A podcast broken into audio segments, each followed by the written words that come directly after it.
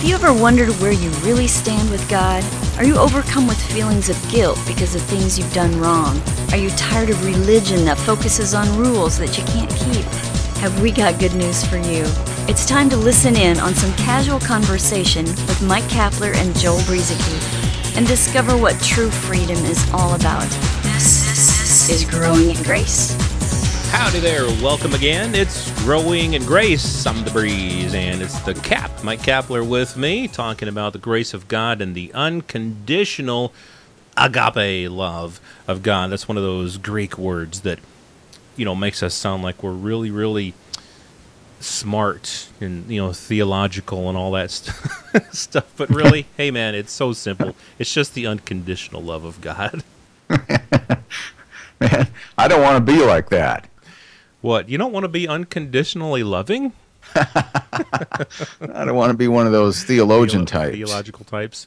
Yeah, I know. I you know, there's a place for them and we probably learn some things from them, but as far as you and me, you know, my goodness, you know, we if I uh, would have trouble getting a degree anywhere, I think, in any of the schools out there because uh, in any in any of the theological schools because I I- would raise so many questions to what they were teaching me, and and I think some of them allow for that, but I don't think I'd be getting an A. And it's it's not necessarily because Well- I don't know anything, but just I would disagree with a lot of stuff. I Well, the first thing I would ask is how did Jesus die on Friday and rise before the sun came up on Sunday and you still count three days and three nights? That's Oh, the first one I would ask. Here's here goes Cap on his Good Wednesday uh, theory. I, I just haven't heard an answer I'm satisfied with yet. well, I don't think anyone's heard what you've said and they're satisfied with it either. well, that's probably true. Fortunately, my identity is not tied into other people responding to me. Ooh, there you go. positive way. Exactly that. That's right. But you know that is that's one of those things, and and that's one that's is this is that's perfect because you know for several years I heard you saying this on the radio many many years ago talking about three days and three nights and how it had to be Wednesday uh, that Jesus was crucified rather than f- everyone calling it Good Friday and so on and so forth and then and then people can discuss this and and they can totally disagree with you, which they should. But anyway, in the course of the discussion, people can have all kinds of of thoughts, and we can all remain friends. And uh, yeah, that's one of the things that we do on this program on Growing in Grace is we're just sitting here talking stuff out. And if you're out there listening, and if you don't agree with us, that's that's cool. That's cool with us because uh, we're just talking things out. And in fact, just this week, Cap, I got a I got a note. I got to uh, pass this on to you, an email uh, from a couple. They list. They say they listen to their program, to our program during lunch, and then they'll talk about it. They say it's you know it's a perfect 14 minutes. It's it fits their fits perfectly their schedule to eat lunch together and then talk about it. And I love that because I don't necessarily want someone to just simply listen to what we have to say and, and go, hmm, yeah, that's right. But talk about it. Talk about it with other people. It's really just stuff for discussion. And if we get things right, hey, we get things right. And if we're wrong, we're wrong. But that's all we're trying to do is just uh, provoke thought and uh, encourage people.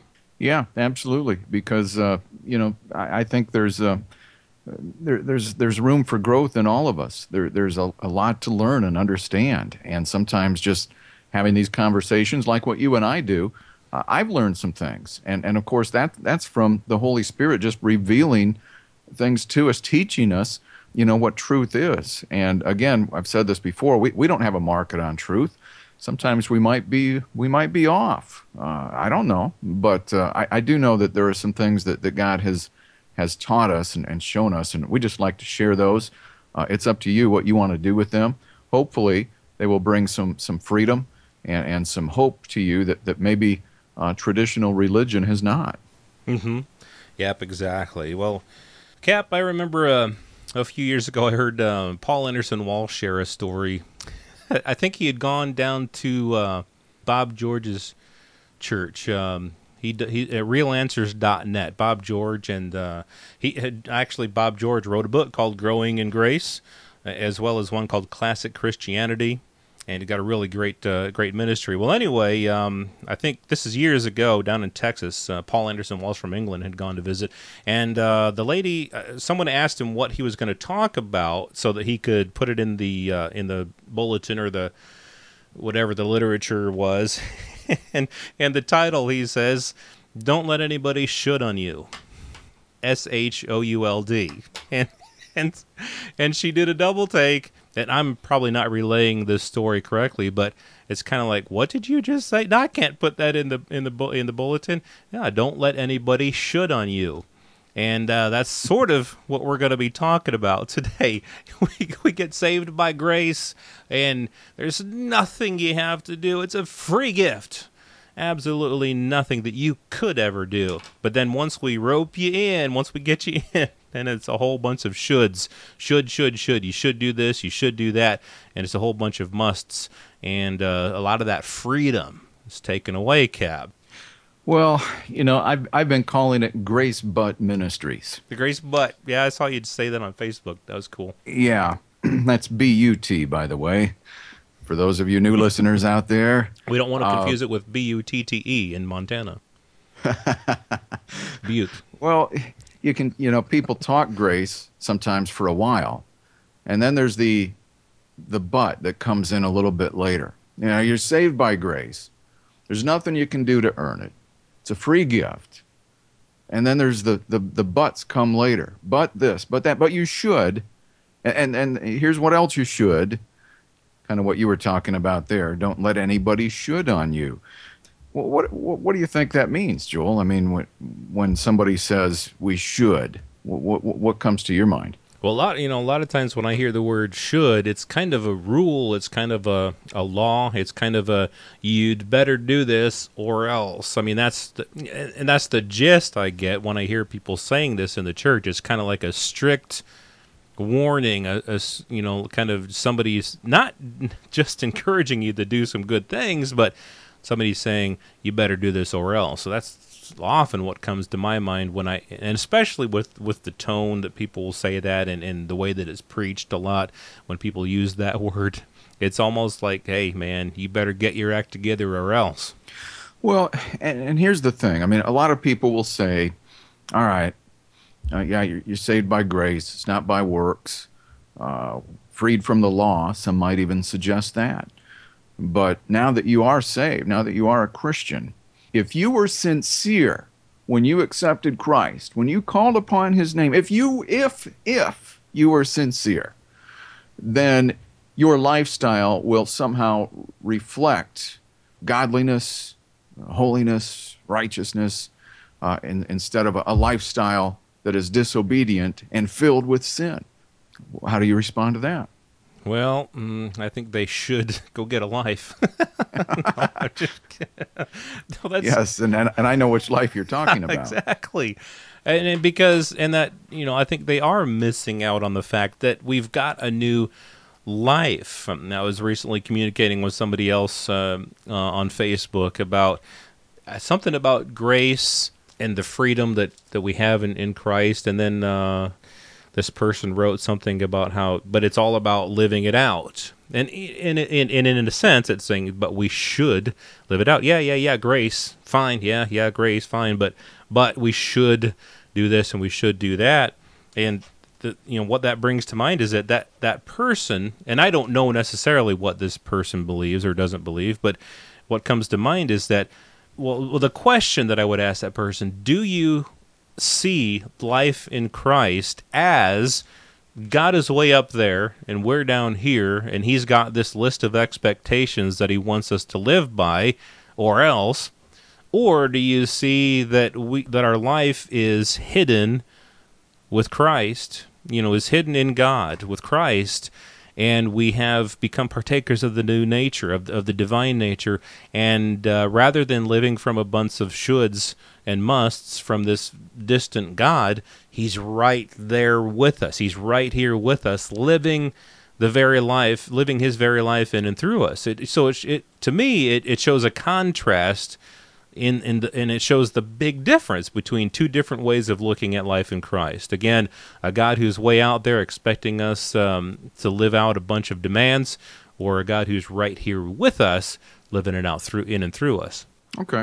All right. So my question would be to those who would uh, offer the suggestion that somebody might not have been sincere when they called upon the name of Jesus Christ. My, my question is sincere about what? Mm-hmm. I mean, what did did you think that you were making some sort of a commitment to God at that time, instead of coming to the understanding that He has made a commitment to you? Mm-hmm. Again, that's that's just another one of those turnarounds that a lot of people don't quite get because that just isn't what they've been taught all these years.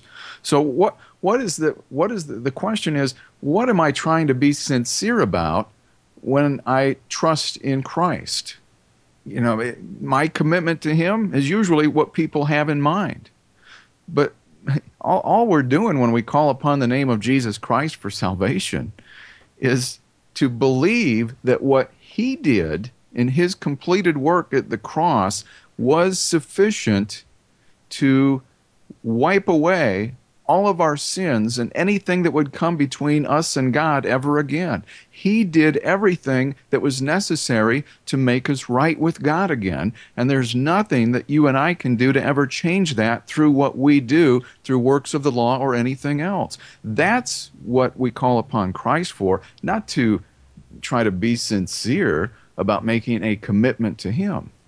Yeah, exactly. I mean, that's I think that does show that big difference right there again that a lot of people we they say grace, grace, grace, and it's it, we're saved by grace, but then they get this idea that coming to Christ, as you say, they get this idea that coming to Christ is a matter of I've got to make this commitment to God. I got to make this commitment to start living right. I got to make this commitment to start living by God's laws and rules and moral code and, and so on and so forth. Totally missing the point, like you say, about God's commitment to us. You know, us getting saved, you know, us calling upon the name of the Lord, like you said, isn't about us.